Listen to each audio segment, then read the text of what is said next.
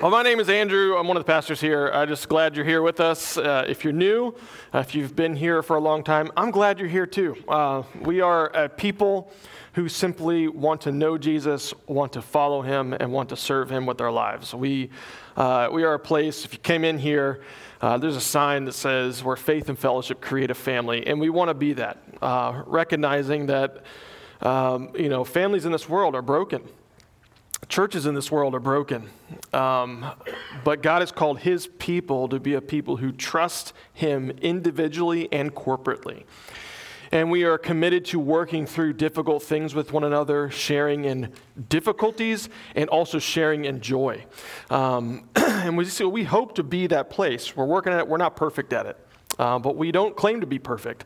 Uh, I don't claim to be perfect. We are not a perfect church but we serve a perfect risen Savior um, who has perfectly loved us. And his perfect love is moving us and making us into pictures of who he is. Um, and so glad you're here together. we spend our time praising the Lord. We spend our time looking at His Word because we believe His Word is powerful. Uh, his Word shapes us, His Word changes us, His Word molds us and shapes us. And so we want to look at it, we want to see what it says, we want to see what it's saying to us and how that works in our life. So if you were with us last week, uh, we started a new series in the book of Haggai, and we are going to be continuing in the book of Haggai. So if you don't know where Haggai is, uh, go to Matthew, beginning of the New Testament, turn back three books. So you got Malachi, Zechariah, then Haggai easiest way to get there. For me, I don't know, someone may, have a different solution. Um, and Haggai is this interesting little book because it's the first message, uh, first prophet to God's people after they come back from exile. Uh, so, just to give you just a quick reminder, right? Israel, God chose Israel. He chose uh, a, a nation for himself through Abraham to be a blessing to the nations. He chose a man out of, out of a place actually up in Babylon, and he moved, them, moved him to Israel, and he made a promise to this man who had no children uh, that I will give you a child, and n- nations will be born. Uh, and I will make you a blessing to all the nations. This seed was a promise that we finally, in the future, understand of Jesus that this one who was going to come and bless the nations.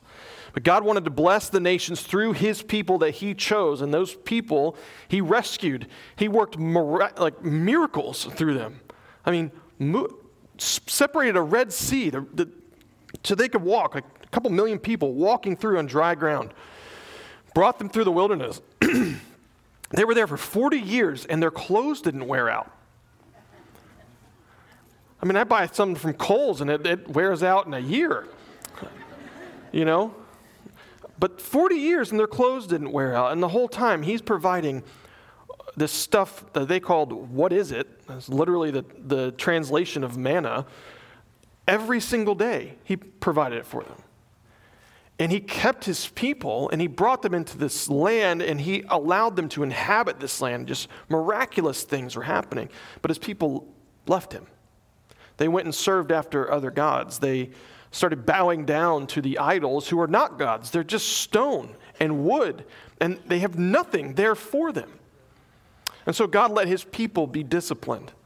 And he sent his people into exile, and a nation who, the nation that God had established to be, to, to, to have a throne that would last forever, he allowed that place, his temple that they built, be completely decimated and destroyed and he sent those people to exile in Babylon. And then after a little while, Babylon gets taken over by Persia, and then God, through, uh, through Cyrus, uh, via prophecy 50 years earlier by Jeremiah, moved the heart of this king of a pagan nation to send his people back to rebuild his temple.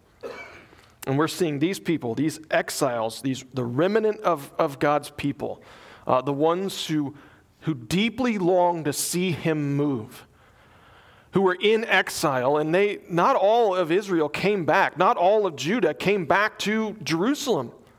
I mean, think about that. The, Persian king is saying, hey, anyone who wants to go and go rebuild the temple of God, you're free to go. We'll help you along your way. And some of those people said, you know what? I'm going to stay here. But these ones said, you know what? I'm, I don't know what's ahead of me. I know there's probably people occupying that al- already. I know there's difficulty out there, but we're going to go and we're going to we're going to take the rough, terrible, difficult journey and we're going to make it because God is moving. God is doing something. And those people came, and those people settled. Um, 536 BC. And those people started working and they laid the foundation of the temple again, cleared it out, built an altar, sacrificed, and God did God was doing amazing things. They're celebrating, it's it's wonderful, and then there's some opposition that came up. And the neighboring people who were there um, started coming after them, stopping them. And so they stopped the work. And for 16 years, they were sitting there just going, you know what? Opposition's there. Why don't we set up our houses first? Why don't we make ourselves stable so we have a defensible position, and then we'll start doing the work that God called us to do? And it's in that moment God sent his prophet, Haggai, who is one of the most effective prophets in the Old Testament. He carries the word of the Lord, he speaks the word of the Lord, the word, the word of the Lord meets its desired end, and the people revive and go back to work. and so last week we looked at the first part of this first chapter, and we saw what was happening in these people. How God actually was compassionate towards his people. That he was disciplining his people, yes, but he has compassion towards his people. Right? These were the right people at the right time, there for the right reasons, and had, had gotten off of the mission. Instead of focusing on what they were there to go do, which not only God called them to do, but even through the voice of Cyrus called them to go do go rebuild the temple to your God. And they had left the mission. And God was telling the people, your, your focus is off. And you're not experiencing my blessing because your focus is off. You're going, you're trying to plant, you're trying to build your houses, you're trying to fill your banks.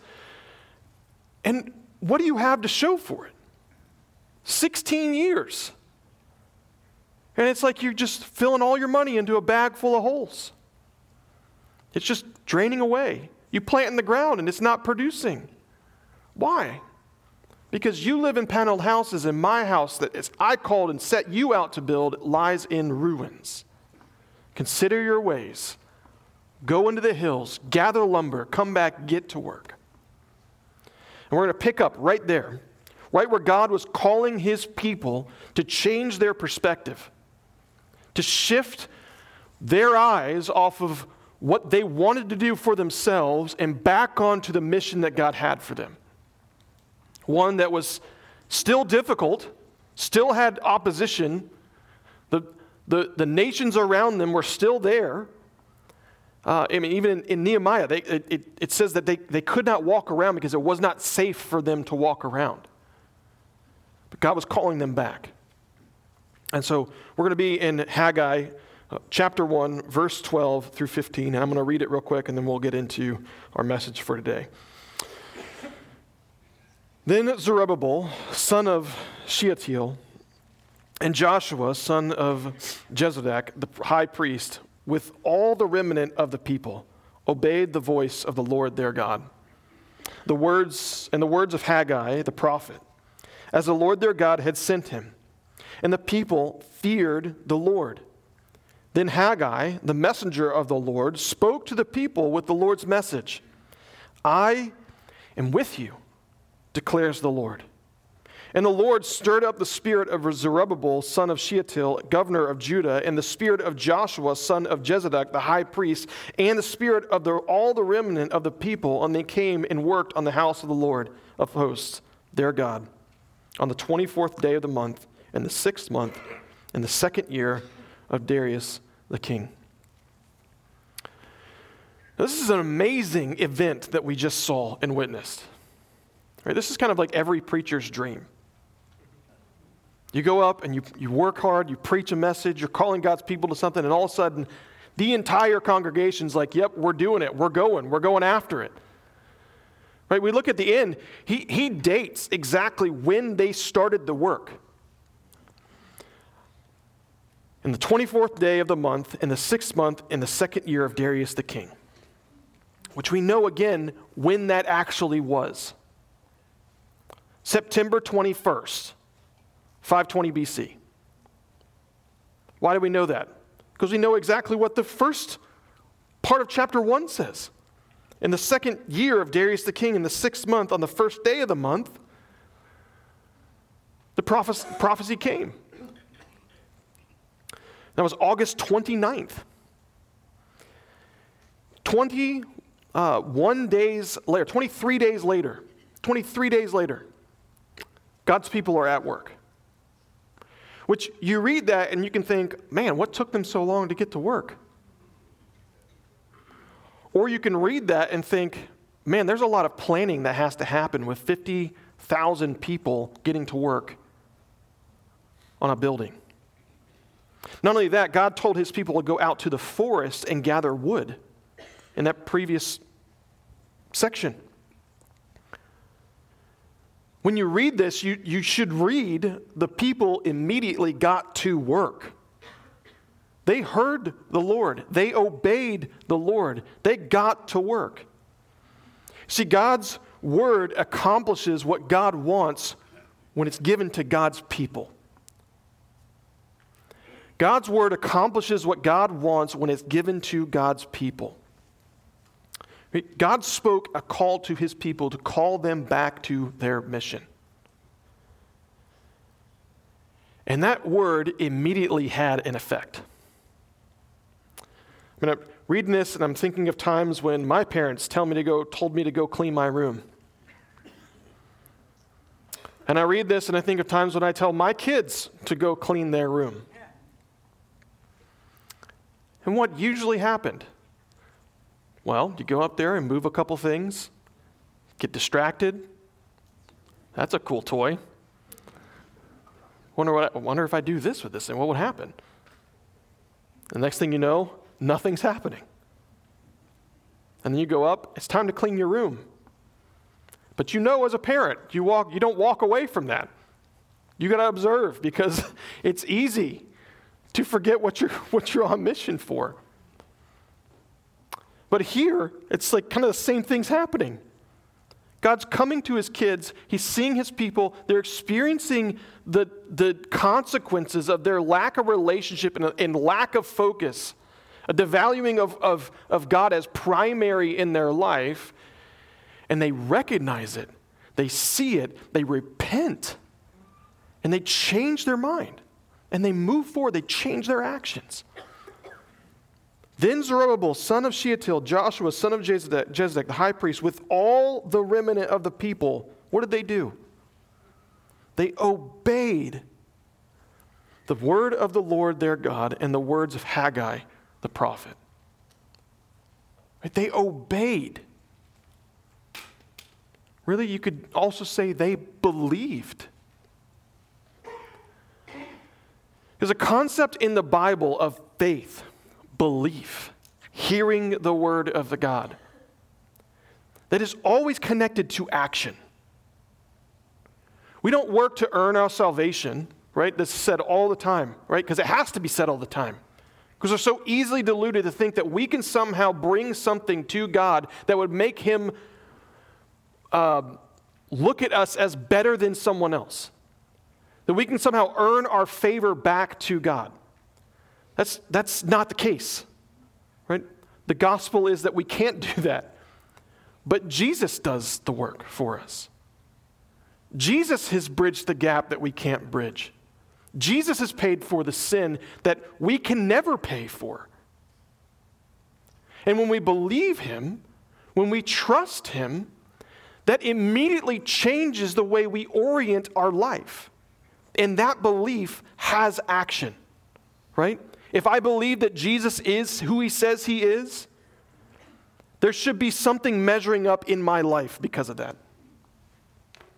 the normal things that I'm involved in that I know are against God's commands and words and desires and preferences that are against what's actually healthy for me, shift. No more. I mean, some, some of you didn't know this. I used to smoke cigarettes. I know, it's a, it's a, it's a bad thing. I, I was not always saved. Did you know that? And I was struggling in my life, walking with the Lord. But there's a point in my life where I was confronted with the reality of what I was doing in life. Yeah, I believe God, but I can still party every once in a while, right? It's fine. God forgives me. But then someone comes up and asks a question Well, do you believe who Jesus is? Yeah, I believe he is who he says he is. He's the Son of God. He saved, saved me, came, lived the life I couldn't live, died a death I deserve, rose again so I could have his life. Well, how's that matching up with your life? It's not. I'm living life for myself. I'm living life for my own pleasure. The reason I'm here as a pastor right now is because God called me to be a pastor, and I ran from that call. God pursued me in that call, and He came again. And at that point, I said, you know what? I'm done. It's partying? Done.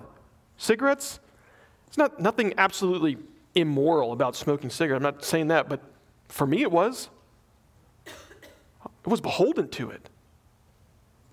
Throw it down. I'm done. And three horrible days of withdrawal. And now, I don't know, 14 years later, the Lord has given me victory over that. The Lord has placed me in a new place because He is primary in my life. And for me, May 5th, 2009 was a point where God called me to, to revive me out of the slumber that I was living in and set me back on work and what God was calling him to do. And for the people of God here in Haggai, August 29th, 520 BC was the day that he called them to go after his work. And they obeyed him. They trusted him. They heard his word, believed it to be true, and acted upon it. See, they went back on mission. And not only did they act upon it, right, what does it say? And the people feared the Lord.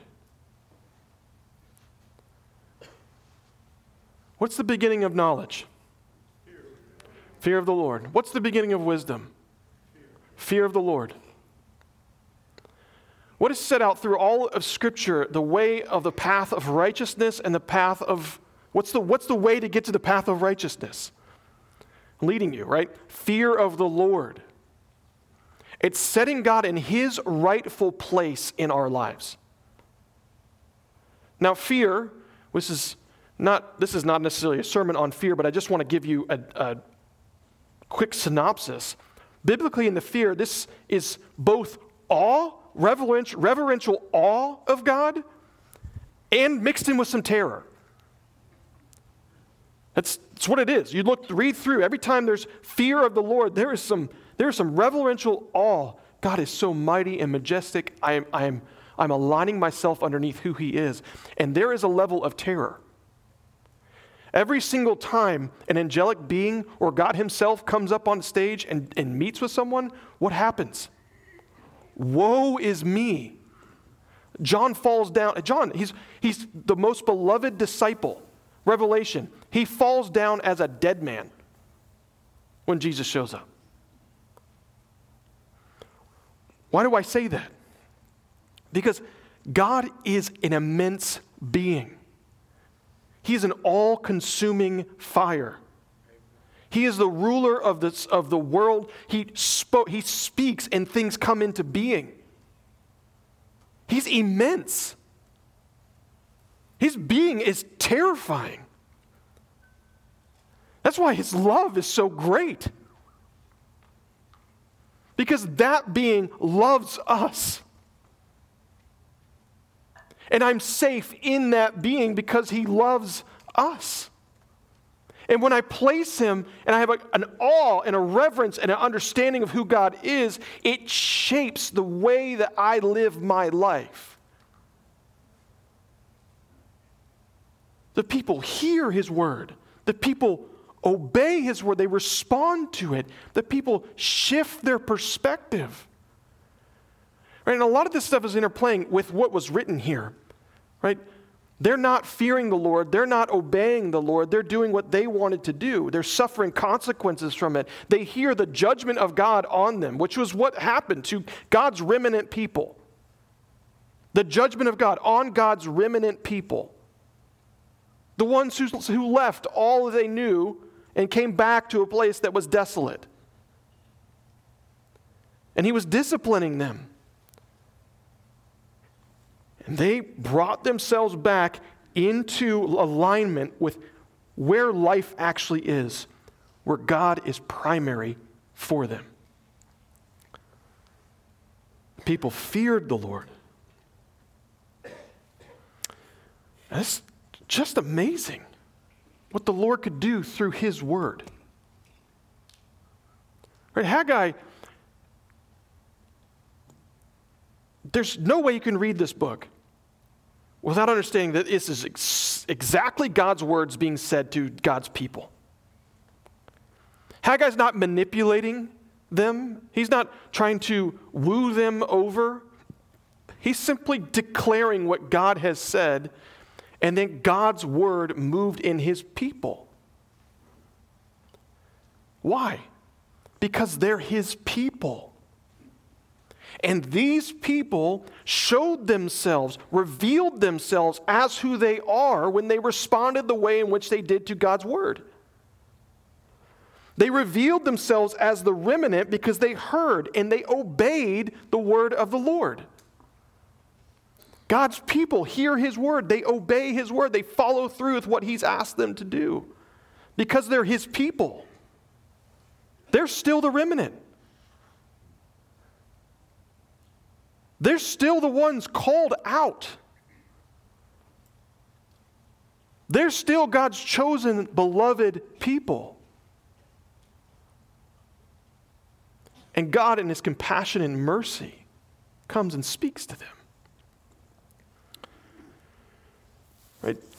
All throughout product, uh, prophetic literature, the word remnant always means the people who are God's.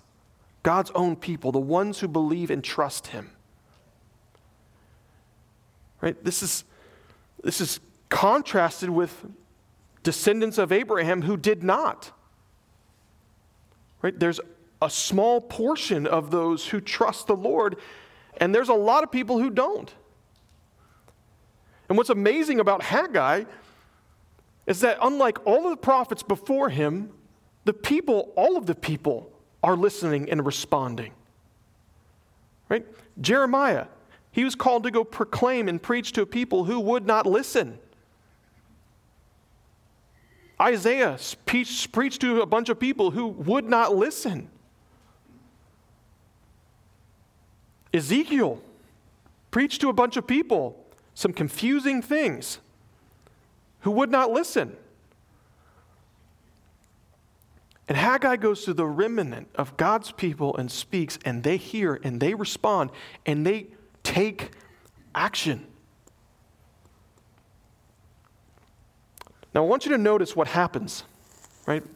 After God's word came to God's people and God's people revealed who they were by following through with what God asked, what does God do? Then Haggai, then, right, after people obeyed the Lord, feared the Lord, then Haggai, the messenger of the Lord, spoke to the people with the Lord's message I am with you, declares the Lord. I'm with you, declares the Lord. What did God just do there? His people for 16 years. 16 years neglecting what he had sent them to go do. 16 years.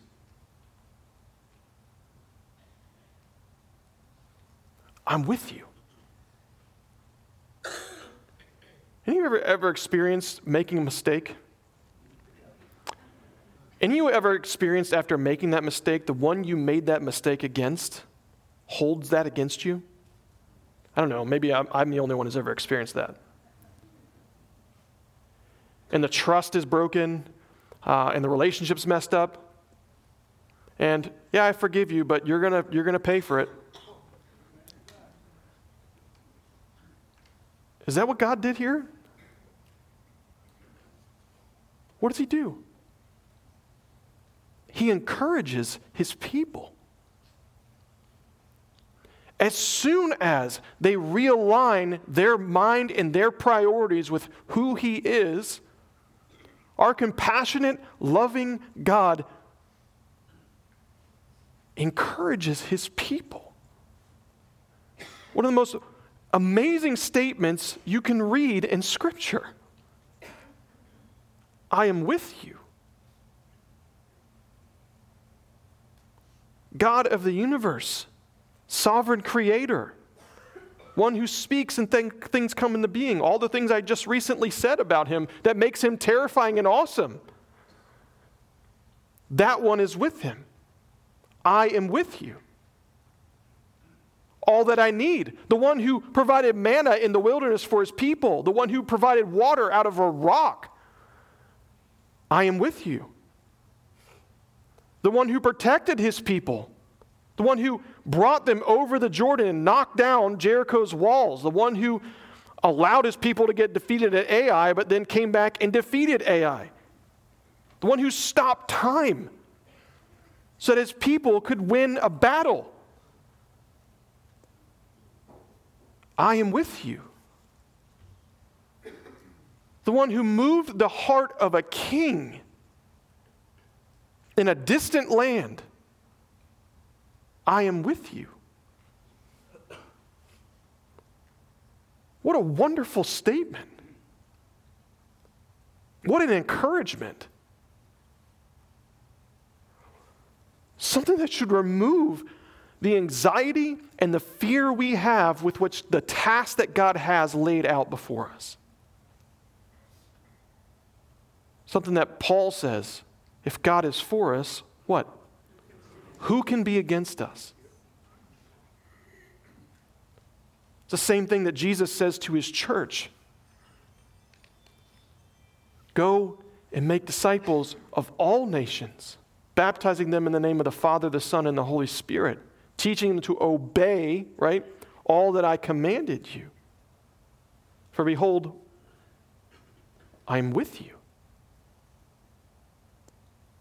God encourages his people. He doesn't stand and bring back all these things that they were doing and throw all the shame back on them. How could you forget about me? How could you? I did all this stuff for you. I, I paved the way. What are you doing? No. You got off track, guys. I tried to get your attention through the weather and the ground. I tried to get your attention through your pocketbook. Now I'm just going to come speak to you. All I want is for my kids to follow. Great job, guys. Now, I know it's a difficult task. I know it's, I know it's hard. I'm with you. I'm going to help you clean your room. I'm with you. God encourages his people. Not only does he encourage them with word, but he encourages them with action. And the Lord stirred up the spirit of Zerubbabel, the son of Shealtiel, governor of Judah, and the spirit of Joshua, son of Jehozadak, the high priest, and the spirit of all the remnant of God's people. And he came and they worked on the house of the Lord of God, their host, um, Lord of hosts, their God. That word stirred up, some of your translations may have something else, revived, which is literally the word. Ya'ar, to revive, to awaken, to excite. ESV uses the word stirred up to kind of give this sense of like passion igniting again. He's giving them a new, fresh passion for the work that He has for them. And He's doing that. I'm with you, I'm empowering you, I'm changing your perspective. And these people who for 16 years have just been going through the motions, slowly moving through what's going on, missing all of the passion that they used to have. The excitement of leaving Persia to come back to Jerusalem. We're going back home, guys. God's paved a way. We're going to build the temple, guys. It's awesome. Uh, well, some opposition. I don't know if we can do this anymore. I don't have the feeling anymore about it. Then God renews that in their heart. God encourages his people along the way, he revives their heart. Now, look at the progression here because I think there's a spiritual reality that's happening in this passage that connects with us as a people. We oftentimes want to feel like doing something before we do it. But maybe I'm alone. Any, any of you? Yeah, I, I think if you're honest, yeah, I'd rather feel like I want to do something before. Like, I would like to feel like I want to paint the trim in my house. For whatever reason, I never feel that way.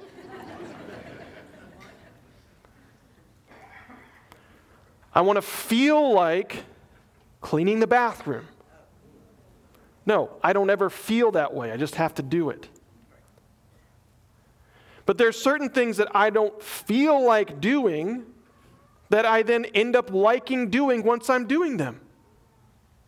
And it takes a step of obedience before the feeling and passion comes. And oftentimes in our Christian life, when God is asking us to do something that we do not feel like, when we step forward and do it instead, God brings the revival in our heart. Right? Revival, this is a word that's it's a buzzword right now in the church. All because of Kentucky. What are they doing down there in Kentucky? The Lord's reviving their heart. Who knows it's a move of God across the nation or across the world? Who knows if God is awakening His people for His kingdom, for His purposes, reviving them again? But that revival is not going to passively start. God wants His people to actively work with Him. Now, do not get me wrong. I'm not saying we need to build another bigger building or do something like that. God's revival for his people is relational to other people. God's revival is along the lines of the fruit of the Spirit love, joy, peace, patience, kindness, goodness, faithfulness. And sometimes you have to have a conversation, a difficult conversation with someone that you don't want to have that conversation with. Because you're not even sure how you're going to react because it's not going to be holy.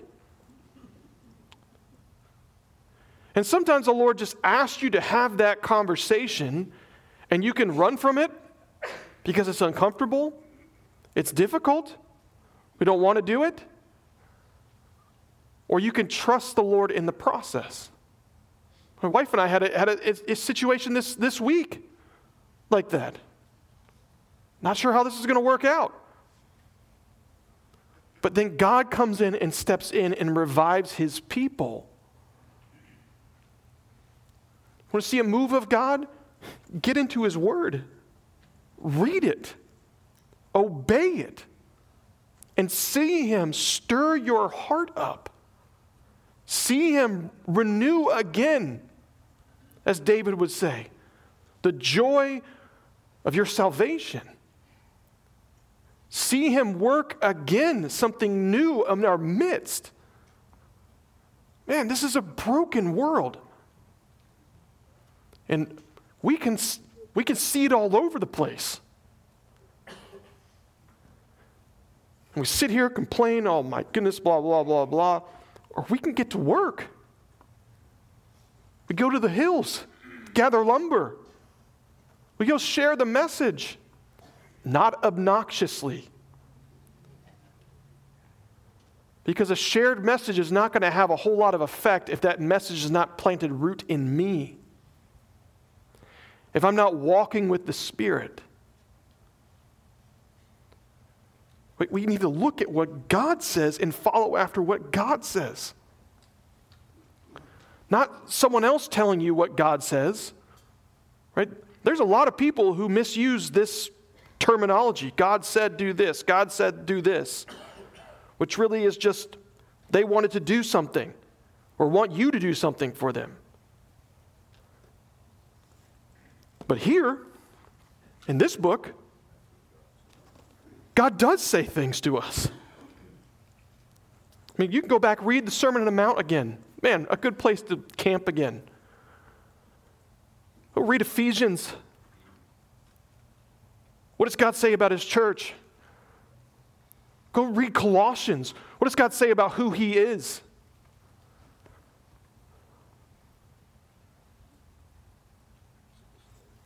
And follow through with it.